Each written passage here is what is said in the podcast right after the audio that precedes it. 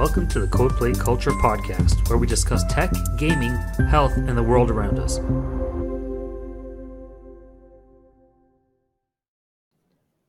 Hey everybody, welcome back to another exciting episode of Codeplay Culture Podcast. I am Logan, together with my dynamic duo co-host. We got Rui. What up, Rui? How are you?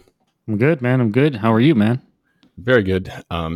Just got back from the zoo, and the place was, let's just say, you don't want to go on a Friday. You know, it's like hindsight 2020. Monday or some place during the week is the school trips are like close to the end of the year. You know, but yeah, so it was a zoo walking around. In other words, yeah, the silverback. Unintended. Like, man, those things are beefy. Those things are like, man, I got to do more push-ups. You know, I'm like, these things when they get smart enough, they're gonna. They don't need us, right? And we got our guest today, Justin Williams. How are you, dude? I am good at doing good, thanks. Very happy to be here.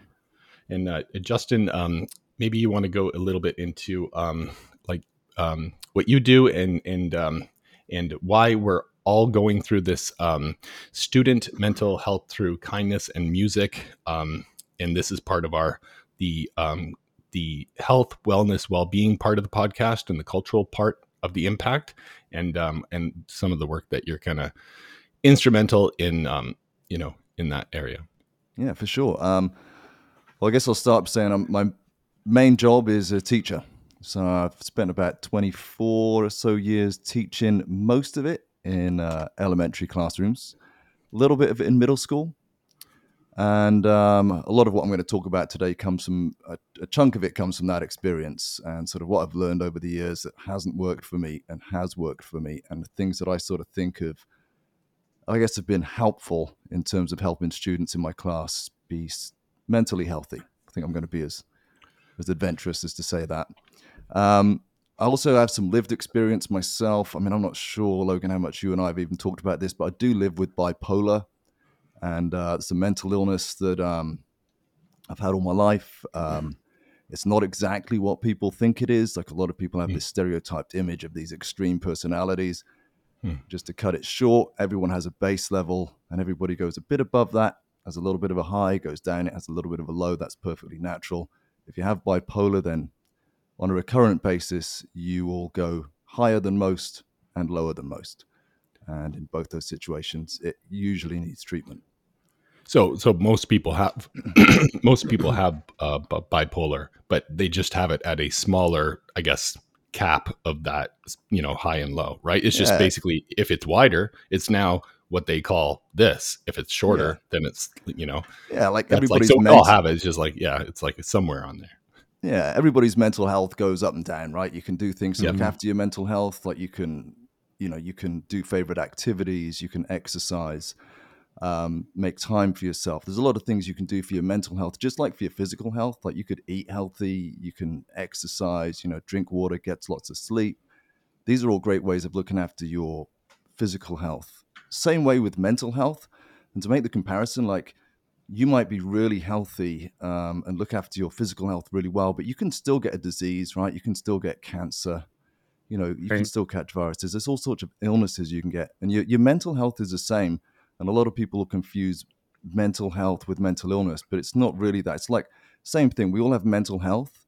We don't all have a mental illness. And so bipolar would be an example of an illness that typically requires some form of treatment. It's usually recurrent. Like, mine recurs over a period of years. So I'll go through an exceptional high that is uncomfortable, comes with negative issues. It sounds positive, you know, to just be high, but it's not. It's got definitely got a negative impact there. And of course, the depression afterwards is, you know, people are very familiar with that sort of term and the things that sort of go along with it. So today, I guess, just to be clear, we're talking about mental health, not mental illness. And I'm just touching on it because I think that my experience with mental illness has led me to care about mental health a lot. Yeah. So were you one of those kind of contextual people that went through this hardship, realized that, okay, I need to figure out a way out of this. Once you figured out that, you know, this is how I solved it, I need to help other people because I don't want anyone to feel that way. Like, what was your kind of, like, you know, journey out, or still hovering or dipping in and out of that? Yeah, well, it's very much like you say there. It's like a big part of it was going years untreated and sort of, witnessing the havoc it can cause on relationships, life in general. And then realizing how amazing treatment is. I mean, we talk about, surgeons they get all the glory, right? Like surgeons, they save lives. They're psychiatrists. They save lives too. And they don't get quite as much credit out there. But yeah, it's that experience of that sort of led me to initially focus on my own mental health a little bit more. And then to take that, to think like, well, where can we start? How early can we start? Can I do something about the children in my care as a teacher? Can I do something to help their mental health? And so I've sort of developed some strategies over the years that work for me. And hopefully that's what I can share today. The one other thing I guess I should mention now is that I never quite use the word musician, but I do write songs, play guitar. And over the years, I've done songs most years with my students. And in the last few years, I've started to take them a step further and go into the studio and record them. And it's sort of a collaboration process with a very good friend of mine who's very talented. And we put out these songs that are about kindness and about mental wellness. And I feel that the two are very much tied up together. Yeah. So that's like incredible because there's so much going on in the world that is counter to that, right? And that probably 0.5% of the people are really pushing what we all need in society, which is like that kind of topic. And, the opposite of that is like pushing gangster rap or, whatever mainstream music there is. And you're a bit humble too, right? You your stuff is good. Your music's good, the harmony, the melody, it's like, it's all produced well, it's quality. And then the fact that you're bringing in, I'm not sure if you guys remember when you were kids, like Big Shiny Tunes and all those CDs, there was like, sometimes you can get like a cheaper version where the kids sing the lyrics and like they would sing like Backstreet's Back or whatever. I forget those ones, but this is, much different. It's kind of just, I'm going to bring them along the ride with me and in that song or in the series of songs and indirectly or teach them without teaching them. Right. Correct me if I'm wrong, but if a kid thinks they're being taught, they probably won't learn. Right. You almost have to like, that's the way it seems. Yeah. Right. So if you can't really say be kind, and beat it into them, not beat it. I'm just saying you can't really like force, you have to like, provide some examples, which, in Troubled Socks, you go into your YouTube and I watch every one of them and I'm subscribed and it's just the art style is incredible. Maybe you can talk a little bit about like, how do you create those videos and you do it with the students as well?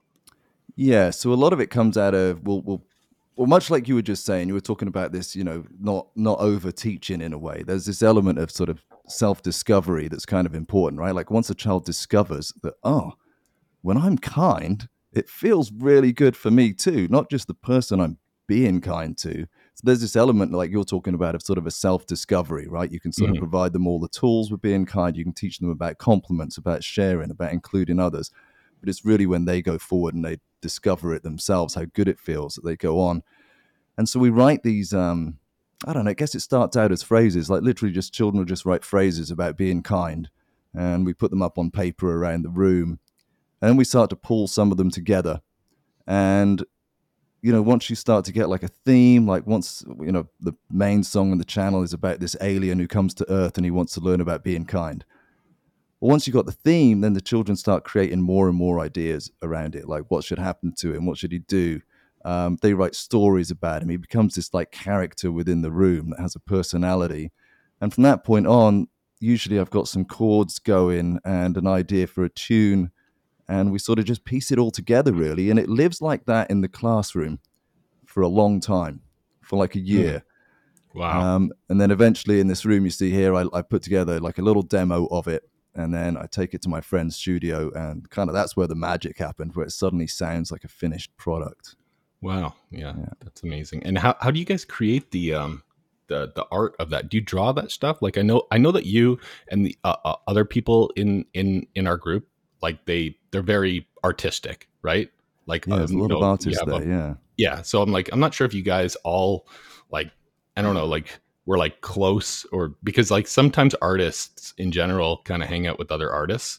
I remember growing up, I was like in a group of, you know, 4 or 5 kids, and we're all, I mean, you're in school, so you draw because you can't really like do like go, like they give you paper and pencil. So you know what? I'm not going to learn. I'm just going to draw and doodle. And like art is like, for me, one of the most awesome things about school. So I was in a group of like 5 different artists, but I was like the worst, but I would just like copy theirs and try to get better. Like I would learn from them, but it sounds like you guys kind of like, you guys were tight, right? Growing up and like, and you guys are all incredible artists. Like, so do you do some of the art like digitally, or do you use like a tool or a combination? Yeah, no, well, yeah, certainly a lot of people in that group are interested in art. And you mentioned just now, like your love for art. And I really want to come back to that. If we can sort of put a pin in that. That's a really a really good point. But yeah, although I didn't grow up with those guys, we've sort of discovered through skateboarding that we have these commonalities, these things in common, and art is one. I do most of my art on an iPad, digitally, just with the Apple Pencil, and put it together like that. And then I use Final Cut Pro to put it back into a video and sync everything and animate it. Yeah, cool. Yeah, yeah.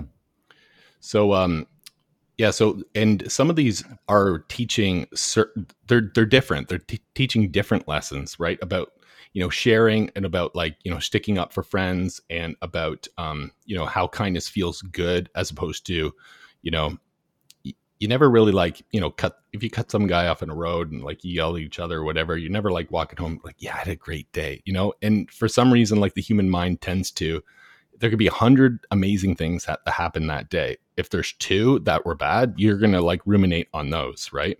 Which totally. I feel is really that like lizard brain protection of like, I need to make sure nothing bad happens to me so I can survive or whatever.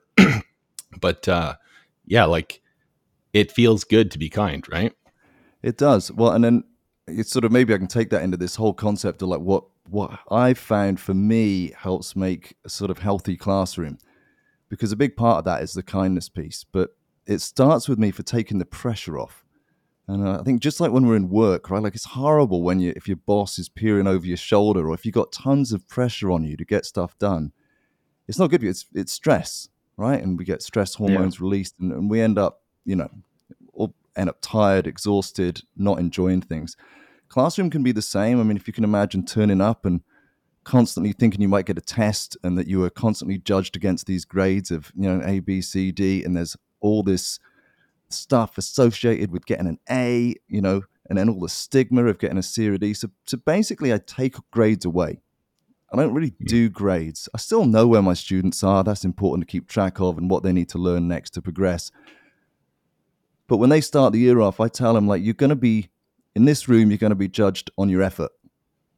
On how hard you try, and secondly, on how kind you are during the course of the year. And I'm like, I'm going to teach you lots about both. Wow. But see 2 kids working on a paper on whatever, one can get an A and one could get a D, right? And when you tell the kids that, the one with the A gets this huge pump up, like, wow, I got an A. And the one with the D thinks, oh, well, I'm no good at that thing. But if you take both kids and you look purely at how hard they worked, then you might well find that you can say to both of them, like, whoa, like you worked your socks off on this. Mm-hmm. That's incredible. Like, what a great job. You know, I can't believe you put that much time and effort in. You concentrated on it. You'd ignored a lot of stuff. Brilliant. Well done, the 2 of you. Off you go. Both kids leave having had a positive experience, and all that matters, like they can't do better than their best. Right. None of us can. All you can do is your best. Right. And for some students, based primarily on how much they've practiced something, like practice does just make you better. So you come into the classroom with different amounts of practice of reading, say, or writing. So you're naturally at different levels. There's no point just pointing that out to everybody. You're an A, you're a C. But that effort thing, if you can get a class of 24 students and every single one of them is trying their best, what more can you ask for? You can't ask for that. You can't expect everybody to be getting A's. Like that's unreasonable and it's going to cause everybody to be frustrated. So there's this element of like, you know, constantly talking about the effort and being honest about it. Like if somebody's not trying hard, I mean, sure, one day here and there, like we all come in, you know, one day I haven't slept well enough, right? So you can't bring your A game, you know, another, maybe you've had an argument before you came in. All sorts of things can happen and make you unable to bring your best effort. But if you're noticing that happen over time, you have to sit down and have a chat with someone about, you know, a student about like, what's up? Like, I need you to be trying your best. Like, you need to be putting more effort. It needs to be accountable. Like, the effort piece can't just be fluffy. Like, you're all trying so hard and well done. It does actually need to be, you have to need to be actually somewhat precise about it. Yeah, the whole effort thing where you grade based on the grade, the measuring someone based on the level of effort towards kindness or the level of effort regardless. Like I remember the first time in school, I realized I loved school was I had a grade 6 teacher that said, you know, you're not putting enough effort in or something like that. And then I was like, well, maybe I'll just do it and I'll just be super proud of everything I do. Like it was some kind of weird, like mental duping, political manipulation or whatever it was. But it really, if it wasn't for that grade 6 teacher, I probably wouldn't have like cared so much about trying, right? And I feel like I can't remember when it was, you know, going through it, like if that was it, but I just remember, okay, I'm going to really try. I'm going to like, and then it's like, you know, like a certain, like Rui and I, like, I'm not sure if you play games, but sometimes like when you walk around like an area in the back of like some big building, and then there's like a piece of cheese, right? You're like, oh, the game rewards you for exploration. Right. So like basically I put in all this effort with this grade 6 teacher. And then I was like, here, I love this. I'm so proud of it. Look how good this is. Right.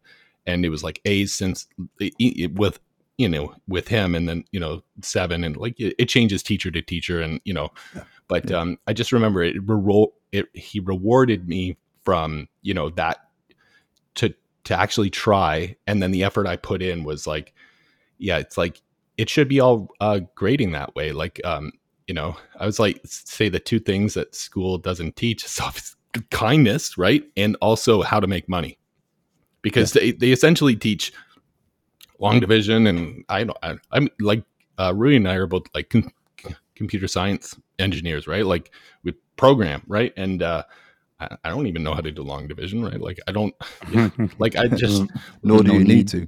Yeah, like, exactly, you know, that really. Kind of stuff. But yeah. I'm like, man, like it really completes the school system in my head. Like what you're doing on that side, like you kind of have to make money because of capitalism. But then at the other hand, like none of that matters. The only thing that matters is love, compassion, kindness, and your social impact for others and encouragement, you know? Yeah, it's a big part of it, isn't it? And I mean, you know, going back to that classroom, if you can alleviate that pressure of marks, and everybody's going to have more fun. Yeah. Which, when you're dealing with 7 and 8 year olds, or even adults, like isn't that the main thing that we're all turning up? And if we can be enjoying what we're doing during the day, like, it's going to make a massive difference to our lives, and definitely, I think we can all agree to our mental health, right? Like, yeah, you know. So, do you ever do any like meditation with the kids in the day where it's like close your eyes 5 seconds, focus on your breath, or kind of any kind of walking meditation, or just listen? Or are they too like they're kids at the end of the day, they're just wild? Or like what are your thoughts on mental health meditation?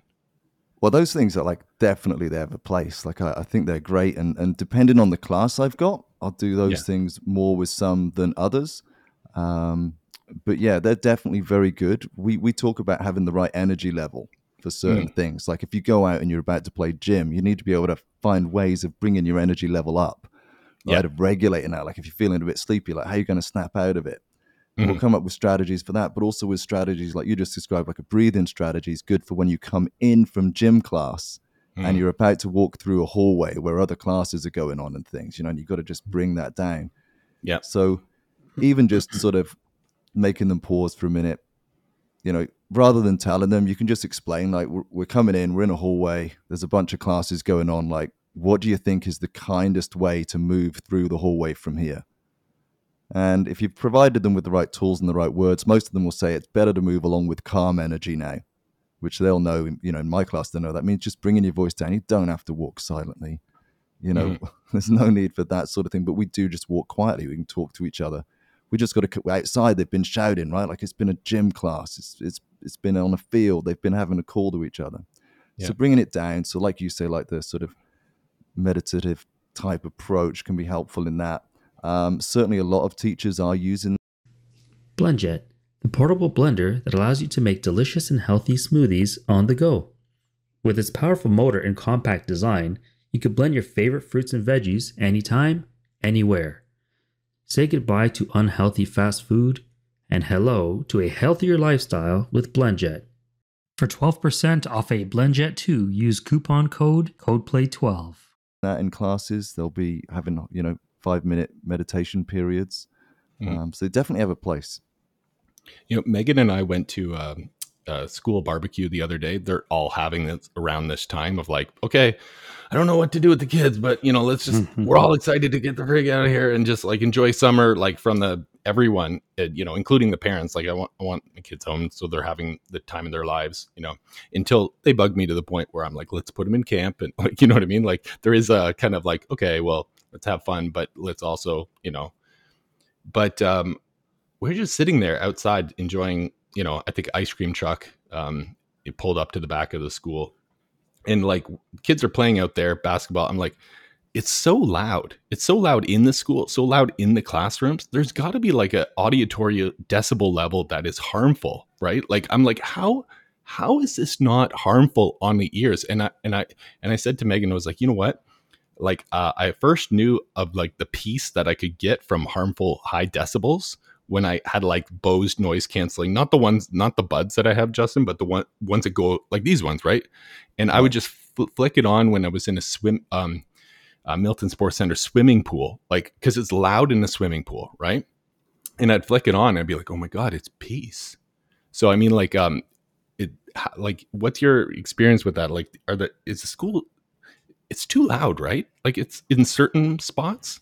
It can get that way. It can get that way for sure. I mean, there are little things like that we don't often realize that we're doing that can pump kids' energy levels up. I mean, even the way you walk through the hallway, if you're like, okay, we're heading to music class now, and you march off quickly down the hallway, well, they're all going to come behind you with that energy, right? Like trying to catch up, this is going to be the energy you create. But if you're like, okay, we're going down now, you wait for the line to be calm, you walk very, very casually down, that itself just creates this sort of calm atmosphere. So a school can get kind of noisy and crazy, but there's definitely things you can do to mitigate that where it's not needed or where it's detrimental. And you mentioned something just now. You mentioned just now that you said that you loved art when you were at school. Rui, did you like art when you were at school? I did. I think everybody innately loves art and to draw, but the talent is never truly developed or built upon, right? It seems like it's kind of a lost endeavor for most. Certainly in a lot of places. When you said that earlier, I'm like, well, I loved art growing up too, and I still do love it. I am not like, I couldn't turn out a Mona Lisa. I couldn't turn out a beautiful landscape. Like I have a little niche style of art that I do, and it's cartoony style. But I did grow up loving art. And I think like most teachers will say this, like when your kids come into your class, if you say to them, it's time for math, you'll get a few groans, and there'll be a few groans that you can't hear, but you can see in their eyes and face like, oh, it's math. If you say to a class, it's time for art, everybody pretty much unanimously loves it. And I think it's because like, if you think back, and I don't know, Rui, do you have kids? Personal I do. Question. 4-year-old. You do. Yeah. Right. So we'll all be able to relate on this being dads, because the moment your child brings you a piece of art, doesn't matter what it looks like. You're like, this is amazing. This is beautiful. You did this? What? I had no idea you were an artist. You know what? This is going up on the fridge. And everyone who comes in the house is going to tell you how good your bit of art is and how beautiful it. The kid goes away. The three of us as children walk off thinking, wow, that was cool. I enjoyed that. I enjoyed what came at the end of that. So I'm going to go do some more. Yeah. And then, of course, practice just makes you better. So a child goes off and keeps drawing and drawing. They come back pretty good. I mean, like Rui said, there's later on, like, do we develop the arts? Do we put enough emphasis on them to churn out these? That's definitely questionable. But at that level, they're getting this positive feedback. Now, for most of them, when they've handed somebody a piece of math, somebody might have just gone straight to like, yeah, it's wrong. You know, straight up like, oh, you got the wrong answer there. So you can see you've got the opposite negative. And with a piece of writing, it can be maybe more nuanced, like, well, you know, you did some good here, but you missed all your capitals and periods. You know? Right. Again, it's just this critical approach that doesn't seem to come into art, because it doesn't matter what that piece of art looks like. We tell them it's brilliant and we do genuinely love it. But we need to have that approach in all the subjects. Like the first piece of math your child brings you, you've got to be like, you did this? You don't even care if the answer's right or wrong, right? You're praised. Like, you worked hard. That's incredible. I had no idea. You try to figure it out. How? That's phenomenal. Like if the answer's wrong, you're not even going to mention that. Your praise is all on the effort and the fact that they did this. Absolutely. And stick that piece of math up on the fridge, right? So that everyone comes in as to tell them what a brilliant piece of math that is. And this is something that's really important to have in the classroom. So when kids come to me and they're like, I know some of them will turn up with a negative attitude to math or writing. So I get rid of all of those titles. Like I don't call them that. And I talk about us being creators all year long. And sometimes we're creating with lines and colors and shapes. That'd be like our approach to art, say. Other times we're creating things with numbers. Like we might be attempting to create a solution to a problem and we're going to use numbers or math type manipulatives, you know, which could be blocks, shapes, all sorts of things. And other times we're going to be creating with words. So then you can just praise their creative process. And again, focusing most of it on that effort. Like, you wrote this? When? I had no idea. You are an amazing writer. Like all these positive affirmations that you are good at this. You know, if you can put that into all subjects, I mean, I see it, you know, by the end, not even by the end of the year, but a couple of months in, you have turned people around. When it's free choice time, they're now saying, can I work on my writing? Right. And that's a big turnaround when they're starting to say that. Whereas everyone normally in free time would be like, can I do some drawing? Can I do, you know, and I really think its roots are in those initial reactions. Wow. So it starts from the level of effort that you put in from drawing. And then because of the encouragement that you get, hey, if I'm not going to get encouraged from my effort in drawing, why would I put in any effort into anything I don't like? Because I'm not getting the base level of encouragement that I need from art. And it starts from art and then just spreads like a flower from there because of the encouragement. That is amazing. Like that is exactly what happened in you know, I had teachers that would make fun of my art in grade 5 and grade 6. Like it was encouragement for effort. And that's kind of turned it all around. Like what were you drawing? I was drawing like a lot of like, you know, Mortal Kombat, like blood dripping, fatality. I remember one day this teacher in grade 5, he was like very deep voice. Like I feel like he could like, you know, crush a wall just by winking at it. I don't know if he like bench pressed students or something, but he was like, you can draw gore after school. Well, I just remember that. Like I'd like like the moments you remember in your life, right? Or you can draw fatality after. But you know, like as adults, we nice stuff. Yeah, we tend to focus or not identify the positives in situations, right? We always tend to pick out the negatives because human beings would gravitate towards negative. It seems to be something that's, you know, in us. But we don't see the positives of situations where we should be looking strictly at the positives first, kind of building on those and kind of putting the negatives at the back, like behind, right? At the positives 100%. At the forefront. And negatives follow if, you know, you need to point them out. But yeah, positives should be pointed out and built on as a baseline. Yeah. Yeah. And I think you're right. Like we are perpetual fault finders, right? Like our instinct is for some reason to look at the negatives and we have to make a conscious decision to turn that around. Like I didn't come into teaching like this. Like this is all things I've discovered and felt along the way. But we've got to get out of that. Praise the effort. We can't ask kids to do any more than their best. Right. And in order to do their best, they've got to feel encouraged. They've got to feel, you know, not a pressured environment, an environment where they're free to take risks and chances and an environment that's full of choice. Like your teacher there telling you, you know, you can't draw this, that's for home. Like, no, like art should be free choice. And nowadays we've got so many avenues and so much technology that can be used. Like, you know, okay, like, Father's Day's coming up. So you want to create a card for Father's Day? Like, what are some ways you could find a really good card? Like, you know, okay, I could go online and I could look for YouTube videos. Yeah, I could Google it. I can ask a friend. I could create something from my own imagination. Right. I know that my dad likes soccer, so I could make a ball. You know, all these things, rather than saying we're all going to make this one Father's Day card, you know, and that's it. You've got to have this free choice. Same with writing, you know, like you can teach students about adventurous words or even like, you know, punctuation, capitals, periods. But when they go off to practice it, write whatever you want. Mm-hmm. Write a story about what you want. Tell me about your weekend. Anything. You know, go and write a paragraph about an animal that you're interested in. You know, go look up some facts about it. Like, as long as they're writing, they're practicing those skills rather than just saying, okay, today we're all going to write a letter to so-and-so, or today we're all going to write, you know? So instead of having that framework, just, yeah, like open it up. I'm sorry, go ahead.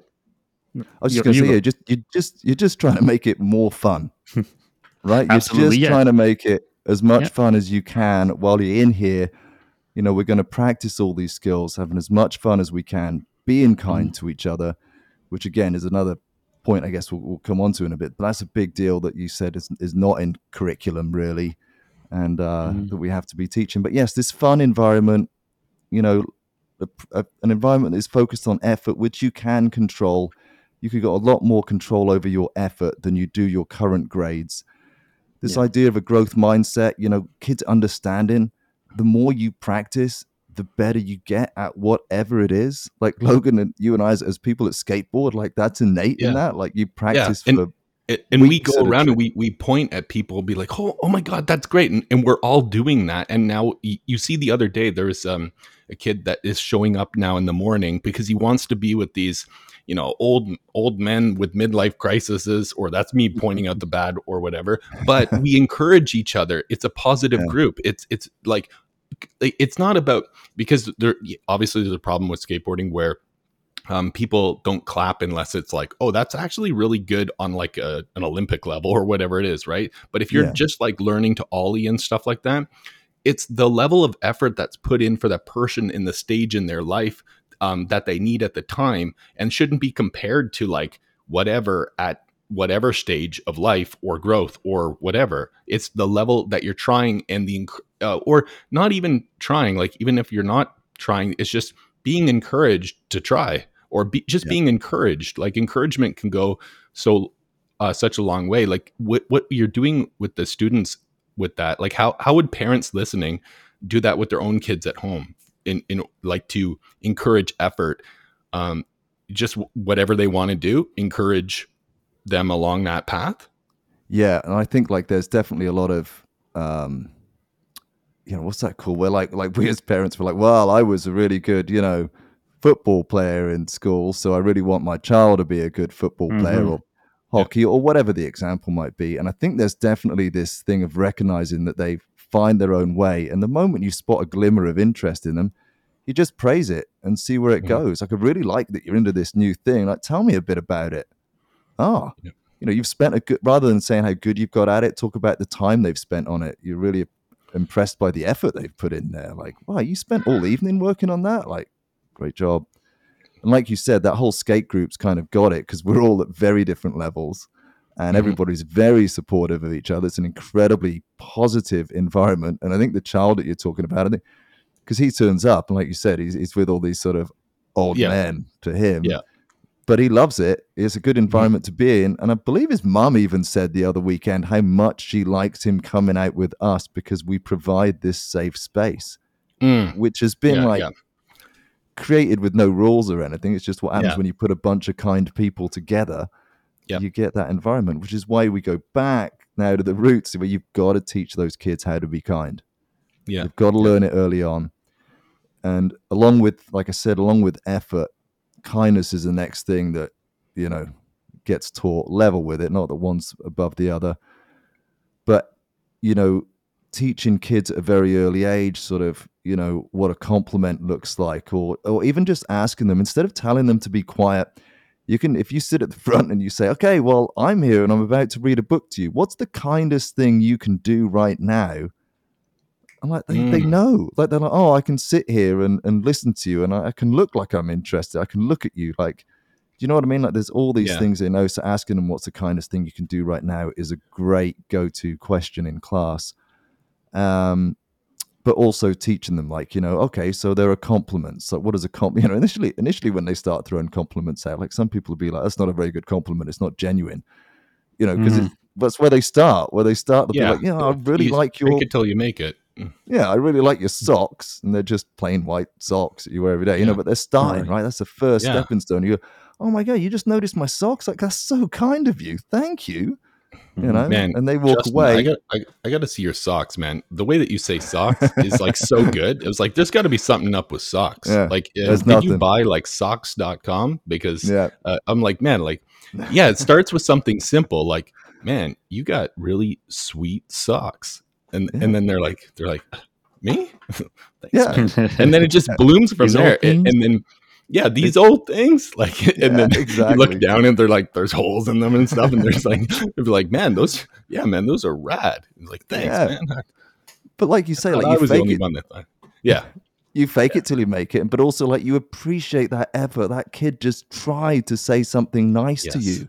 He just tried to put a smile on your face, and they're learning that it feels good for them too. They're learning from the early stage that actually, when I'm nice to you, I go away with a smile on my own face, right? You know, so we got to look out for those moments, but we've also got to explicitly teach them, you know, with that constant reminder of what's the kindest thing we can do right now, you know? And we'll have like daily circles where we talk about differences, for example, is big, right? A big topic right now that we're talking about, you know, and differences in people that you can see, visual differences, you know, no hair, hair, skin color, body types, all this sort of stuff is getting talked about, but delivered through the lens of kindness. Like, so what's every difference? It's like, what is amazing about this difference? You know, what is amazing about not having any hair, or what is amazing about your skin color? But all through this lens, kids are very, very receptive to it. It's grown-ups, people have grown up without that avenue in. We've become like, well, not everybody, but a lot of people become, like we just said, these perpetual fault finders. Like, you can come up with a very negative, can't think of the right word, but negative sort of attitude and or skeptical sort of approach to things, you know? Yeah, right. And the fake it till you make it part is maybe not giving yourself enough love. Like, the way that I say that, it's just it's a catchphrase, but really it's you're trying your very best to do something that you're not natural at. And and you're not different than others. We're all inherently, you know, majority, you know, of humanity is like that innate kind of negative focused, where as soon as you start down that optimism path, it grows and it's infectious. And as long as you continue to remind yourself that you need to keep on this path and you're doing a good job, and, you know, people start noticing, like, hey man, like, I really appreciate, and it starts as the fake, right? Because it seems almost ingenuine, but then as you develop the gray matter in your brain that will help with that, right? With empathy and love and kindness, you actually do find you can see these with a more clear lens of, like, these are the things that they're doing that I appreciate, and you couldn't see it without it. So, you know, go to a mountain for like 10 years in Tibet and meditate, and you'll come back, you know, pretty much blissfully enlightened. But just prefrontal cortex growing your empathy can be practiced with being optimistic and complimenting and encouraging, and over time that will grow, and it's infectious. And they say that, you know, when two people are fighting, you can't, like, you know, you can't fight fire with fire, right? But you can say, you know, if you fought fire with water, or, like, you know, two people are fighting, and you're like, man, you don't want to say you have nice socks. That could be like, at that point, it's like, okay, them's a fighting voids, you know, but fighting voids.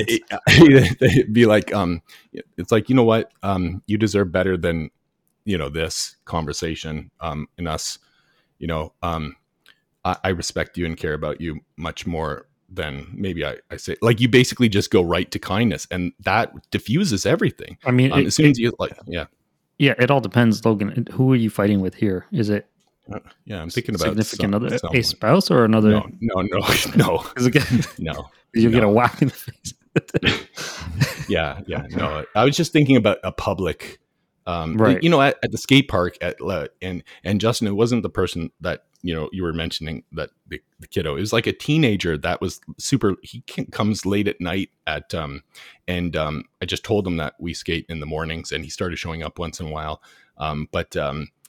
It was all from encouraging him and going there. And I feel like every time I'm there, especially in the evenings, I've like slowly stopped trying to listen to music so much and slowly stopped thinking so much about myself when I'm skateboarding. For me, I'm like thinking, hey, I'm a big buff beefcake in the gym. I'm running on a treadmill. I'm focused on my gains. I want to pound protein shakes after and I don't eat whatever. But then basically that morphed into, I'm just going to skate around. I like can watch people, just encourage, like just looking at someone and giving them your full attention is enough encouragement that it's like, hey, I'm, but not adding something to it. I know that as soon as you look at, in scientific experimentation, if you look at it, you've changed the experimentation at that point just by giving it your attention.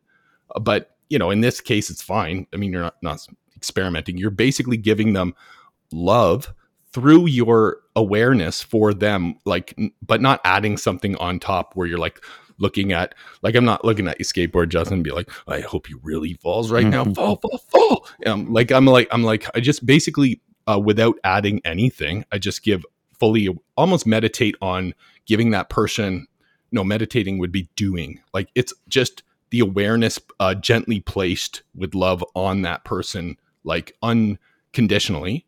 And that itself helps just looking people in the eye. And it's like, if you're just going on and just, you don't notice people, that's, you know, it's much better to, you know, encourage and be less, you know, self-centered. Before I go off on a rant here, I wanted to ask your opinion on self-love and confidence. So what are some things that students, adults, anyone can do is to generate confidence through self-love? A lot of people are self-deprecating mentally, where they're saying like, no, I suck. Why did I try that? Damn, stupid. Oh, you know what I mean? Like, it's self-demotivating, that inner narrative. So the only thing that I've done, and I don't have the, you know, spare cycles to like sit in my car for, you know, an hour at lunch and meditate as much as I did when I was, you know, younger, but it was called metta, which is you just, focus, you kind of like close your eyes and you review things that you did that day and you encourage yourself. Like, it's almost like yourself looking at yourself. It's like, you know what, that was really nice. I'm proud of that moment today where I could have said something, but I held back because I care about that person or whatever it was. So other than that, I really have no, tools in the toolbox. And I wanted to get your opinion on anything about self-love and confidence. Well, I think you sort of touched on two important things there. You started out saying about, you got to fake it to make it, which in a way is just saying that, you know, anything we start, we're typically not very good at when we first start it, right? If we are, it's because we've had practice in something similar. So, you know, even if you're sort of faking it in the compliments, the kindness thing, that's like how it starts. You know, you could say the same about sort of, if you go out and start playing tennis tomorrow, well, in the beginning, you're kind of faking it in a way because you're just turning up at the tennis court like you're a tennis player, but you don't really know what you're doing. What gets you better is ultimately that you keep turning up and you keep practicing. And having that sort of mindset, that whole growth mindset about, the more I practice anything, the better I will get. And then there's the component of like, okay, well, if you and I both take up tennis tomorrow and you practice for 15 minutes a day and I practice for an hour a day, I think we're all in agreement that eventually I'll end up being a better tennis player. And then there's other things that come into play, right? Like the quality of your practice. Well, is your 15 minutes with like, you know, one of the Williams sisters? Like maybe that's going to pretty good, right. 15 minutes. So there are other factors, but it's basics for children. It's just really, it comes down to the amount of time that they put into something. So that fake it to make it, relating that to the fact that it is a controllable practice. We're going to start out faking it, but it's eventually going to become a skill set that we have. And then, in class, as best as I can, trying to teach people or students to be kind to themselves. Like they're really good at complimenting each other, but we'll also have times where we'll go round and those that are comfortable enough, we'll say something about ourselves that we like. And we'll try to end the week with a question like that, like, what is something that you like about yourself? And like this week we're doing, I think I mentioned, but visible and invisible differences. So students at the end of the week, we're talking about what is a difference, either one that we can see in you or one that we can't see in you that you really like about yourself. And 8-year-old children, they're amazing. I mean, they'll sit there and they'll say things like, I really like, that I have a faith, I have a religion, I really like that. And, 2 children later, like someone will say the same thing. They're completely different religions, quite possibly. Do you know what I mean? But there's no angst. There's no separation among them. There's actually a commonality like, oh, you said you like your faith. And I said I like my faith. We have that in common, not looking at the negative at that age, not looking at the differences. And maybe we are sort of perpetual fault finders, and maybe we are, often adults slightly cynical, maybe because we didn't have this as we were growing up, maybe because we didn't have this teaching, we weren't able to set those habits in early on. Instead, it was always people pointing things out that were wrong with your writing, or the 4 math questions that weren't right, as opposed to the 10 that were. Like maybe we were sort of trained at an early age. I mean, who knows? I mean, it's beyond my skill set to say. I was definitely. I remember being in the gym and climbing a rope, and there were kids couldn't make it to the top, and teachers, the phys ed teacher would basically tell them that, Bob can make it to the top. Why can't you make it to the top? And I'm sure it doesn't feel good, right? No. But yeah, I guess back in the day, they used to hit kids with rulers, right? Like, I mean, it's come a long way. Not in my time, but of like, yeah.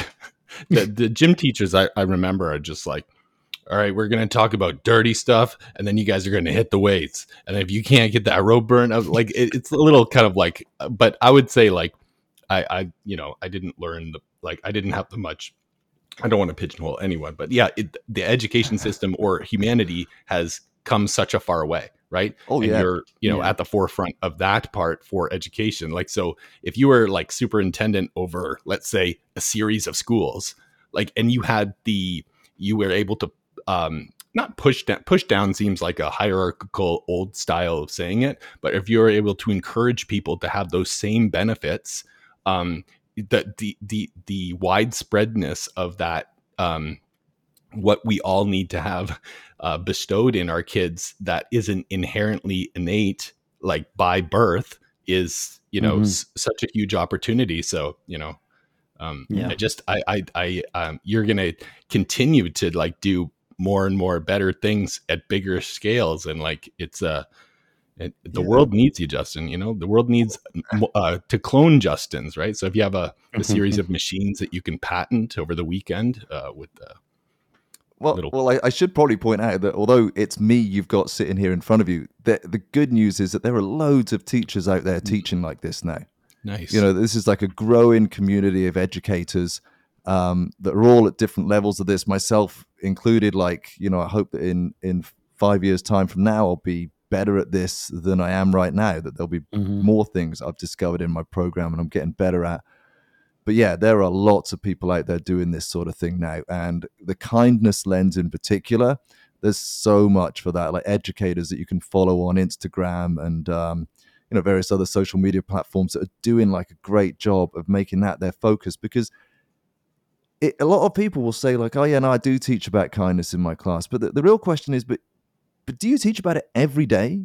Do you use the word kind like 20, 30 times a day in one way or another? Like, how do we be kind now? Right? That was really kind what you just did. It's got to be a central part of your program. Mm-hmm. The most important thing we can do as educators is turn out good human beings. Absolutely. Right? It's got to be the priority. Absolutely. And so you have to have this like part where it's just an integral part. You're not just throwing it around here and there a couple of times a week. Your kids need to realize that this is everything.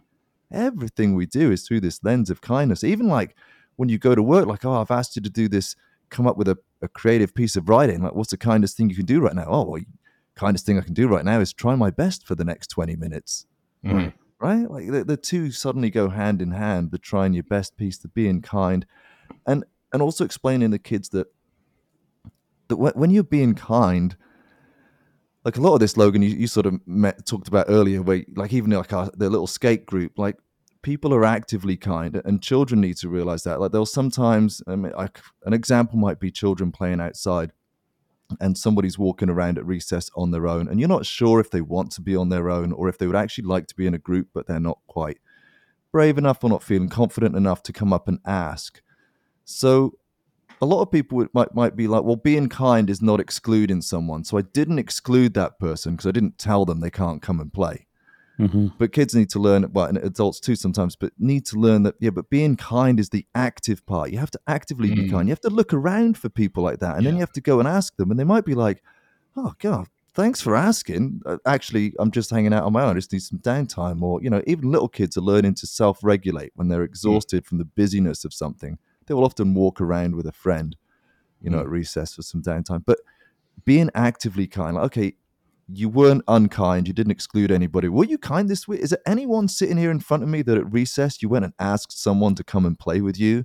You know, initially 3 hands go up. You keep asking that question often enough.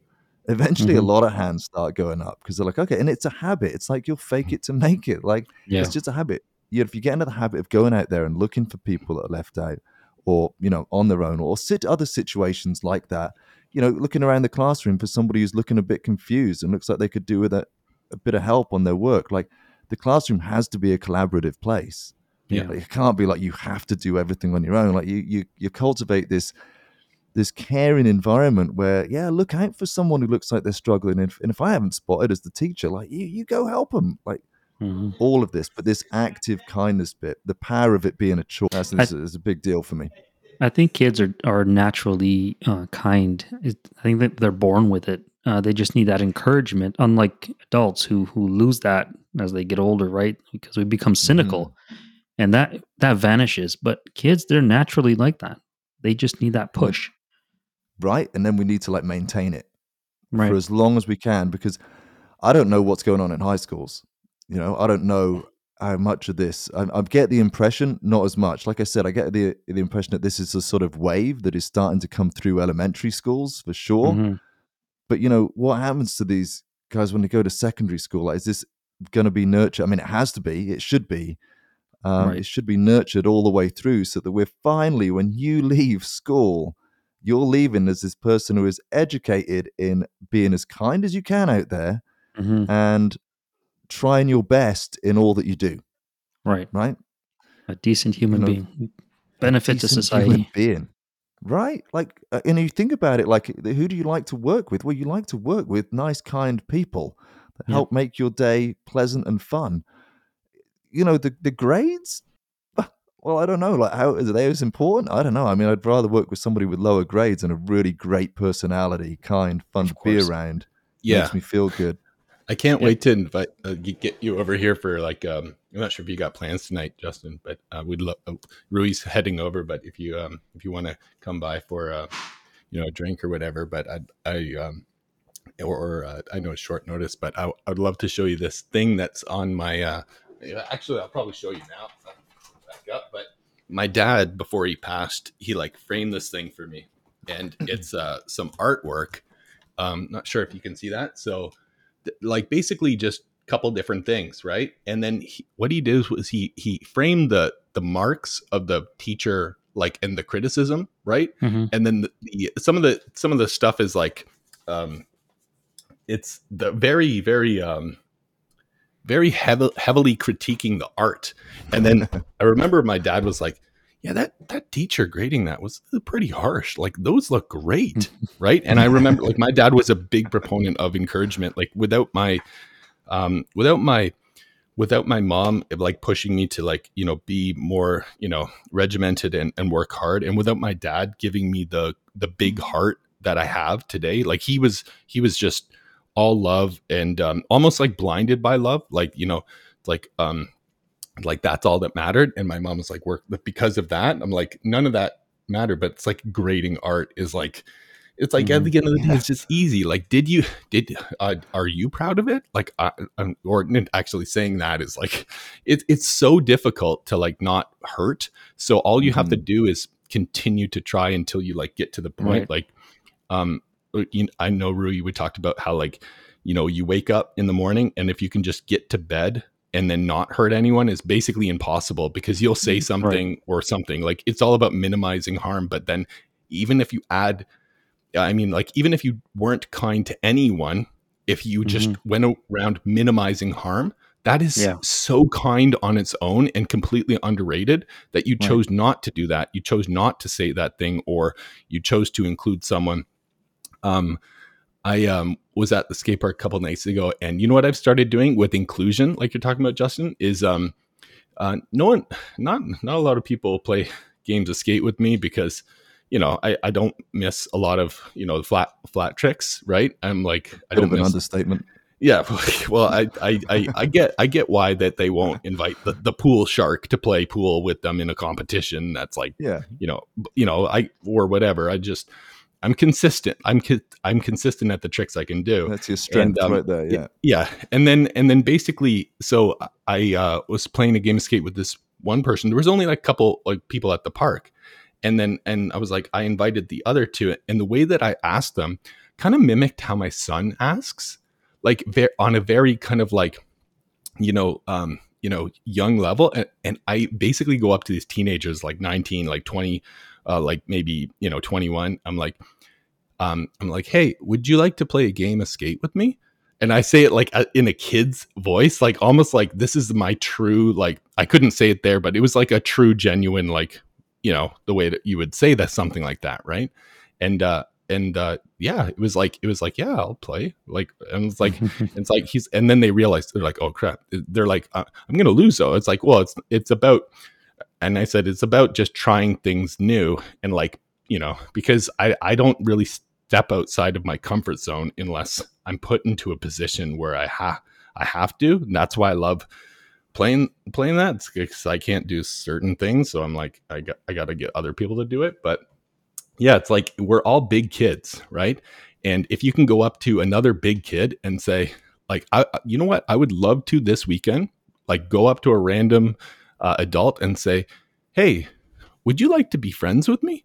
Like I think that is in our soul, and bringing that love out is like, like if we were taught this kindness that you're teaching to the kids inherently over generations, that's probably how adults would communicate with each other. Once we get this negative, you know, lizard brain, you know, fight or flight out, you know, no, I'd love to think so. I'd love to think that's where it ends up with, just as much. 'Cause you know, you do sometimes, like, you avoid, you know, people avoid eye contact walking by each other a lot. Yeah, you know, right. People have often had negative experiences of walking by people and something unpleasant happening, and you know, we want to try to reduce that as much as we can. And definitely, you know, there are some, you know, hardships that, you know, we haven't touched on, you know, but definitely there are, you know, like a tough question which I don't even really know the answer to, but people ask me a lot, like, what's the kindest thing to do when someone's being incredibly unkind to you? You know, and then there is an element where you have to be kind to yourself in that situation, and you have to be confident, but remove yourself from it. But there's all these different strategies and nuances where it does get complex. But I think because we're sort of talking at it through a lens of, you know, actively teaching kindness, actively creating a space in which people can have fun and try their best. And just, I guess the umbrella over that is that all of these things go under the umbrella of mental health. Like, they're good for all of our minds. It's much more fun being a teacher in that situation. I know it's more fun being a student in that situation. So like you say, like, you know, the more we can encourage people in, and I think like your game of skate, it sort of speaks to that example though, that we've got to try not to get too hung up on the outcome And it's that enjoy the process, you know, and enjoy the journey, not the destination, like that one. Yep. It's kind of like, well, if we can enjoy just skateboarding together and not worry so much about who's going to win that game. Mm-hmm. Do you know what I mean? But just enjoy the fact, so-and-so just invited me over. It'd be great. I'll come and do that. You know, it's, you know, like you're an actively kind person, Logan, like at the park, you really make an effort to be inclusive and engage people in conversation. So, yeah. Thank you. I went through this where if I stop, it just all goes back to default. And if I'm not actively practicing kindness, compassion, and caring, if you're not completely thinking about it all the time, like you talked about, does it all have to be like the other teacher? Does it all have to be kind all the time? Yes, it does. Because as soon as you stop, and it's happened to me before where I've like stopped, and it's like 4 months of like right back to where I don't want to be in life, right? So you have to always continue. You have to, like, what is I remember one of the best insights from like the 2 hours of meditation I did in my car for like probably like 7 or 6 years was every time you speak, there is so much like, what was the intent that you were saying that? Like when you chose to say, Alex, when you told to say this to Sally, like, what was your intention? Like when you said that, like, what did you want to get out of that? Like, what was your underlying, and a lot of it, if left to their own, means is self-serving and, whatever, but not in kids. I mean, as you get, you get kind of harder over time, unless you encourage it and you moisten your heart and you kind of like, you get less rigid and you get more, lucid. You have to just know, like, what is my intent of saying that? It's like, my intent here is awful. I need to stop this immediately. And having that ability, like, why am I doing this? To get that, or to make them feel like that? No, I'm not even going to say that at all. It's just being aware of your intention, Oh yeah, it's a habit, right? Like two students fighting over, I want to sit there and I want to sit there, and they both got to the chair at the same time. And that's another thing about the sort of taking the pressure off in the classroom is having that option where you can sit anywhere that you want, having lots of range. You can sit in a group over here, or if you're having trouble focusing, there's some individual seats over there. If you want to sit with a friend, there's paired seats over there. But, two students who get to the chair at the same time and, little pushing and shoving, like each one wants the seat. And if you just stop them and say, what's the kindest thing to do right now? It will, I guarantee most of the time it will flip-flop into you have the seat. No, you have the seat. No, you have the seat. Like, it just takes you to stop and ask yourself, like, we get caught up, but if you actually stop and say, what's the kindest way to get through this next little 30-second decision or whatever, usually they actually know. Yeah. What's the kindest thing that we do here? It's like, that's a great mantra, right? It could be a next tattoo. Yes. I got to get, like, I know that you have a sleeve and Megan's like, oh, you've lost weight. So when are you going to get all tatted up so you can get like, I'm like, yeah, let's do it. What do you want me to get first? I'm like, because I wanted to like do it once I got to the ideal, body weight or, muscular mass of like whatever before I tattooed on like a circle. And then it stretches out to be like a hexagon or whatever it is. Right. Because you don't want to like, you want to like get to your blank canvas and then paint, not like, paint a flag and then roll it up to, whatever.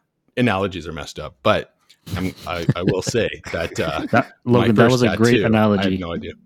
Really? Thank you. Oh, see, you're so amazing. Like and Rui and I met because we care about each other so much, and we just mutually love and respect each other. And as soon as he's on a call or we're on calls together, it's like I'm a kid again, and we're just like, what fun can we have today? And it's like and it's just like, if you surround yourself with positive people and you try, you'll be positive too, and other people will come for the journey.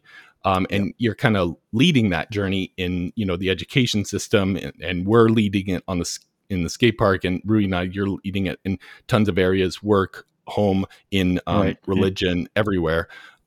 So Justin, wrapping up here, the Troubled Socks is on all social media platforms. Well, we're on Instagram and we're on YouTube. We do have a website in the making, probably coming out in the fall with a new song as well.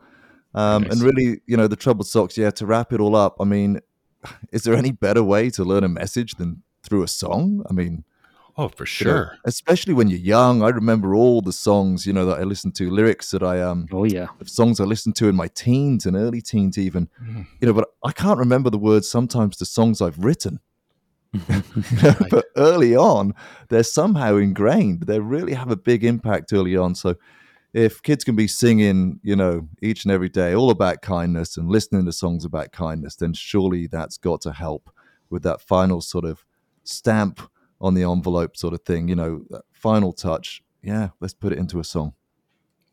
Awesome. Yeah, like I think Monday, Rui, we'll when we talk to our, you know, our group there, we'll just, you know, instead of, you know, giving them the encouragement with words, you and I will do one of those like harmonica duets, and they'll be like, and then at the end of it, they're going to be like, wow, those guys are great.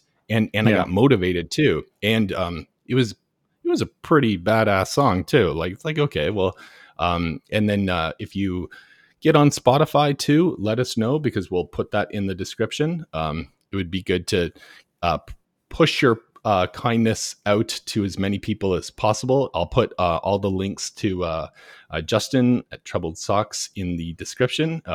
Thank you very much. We'd love to have you back on. And thanks so much. I really enjoyed that whole hour of talking. It was really good. So thanks very much for having me on. And it's really nice meeting you, Rui. I hope we get to meet you in person, Justin, at some point. Absolutely. All right.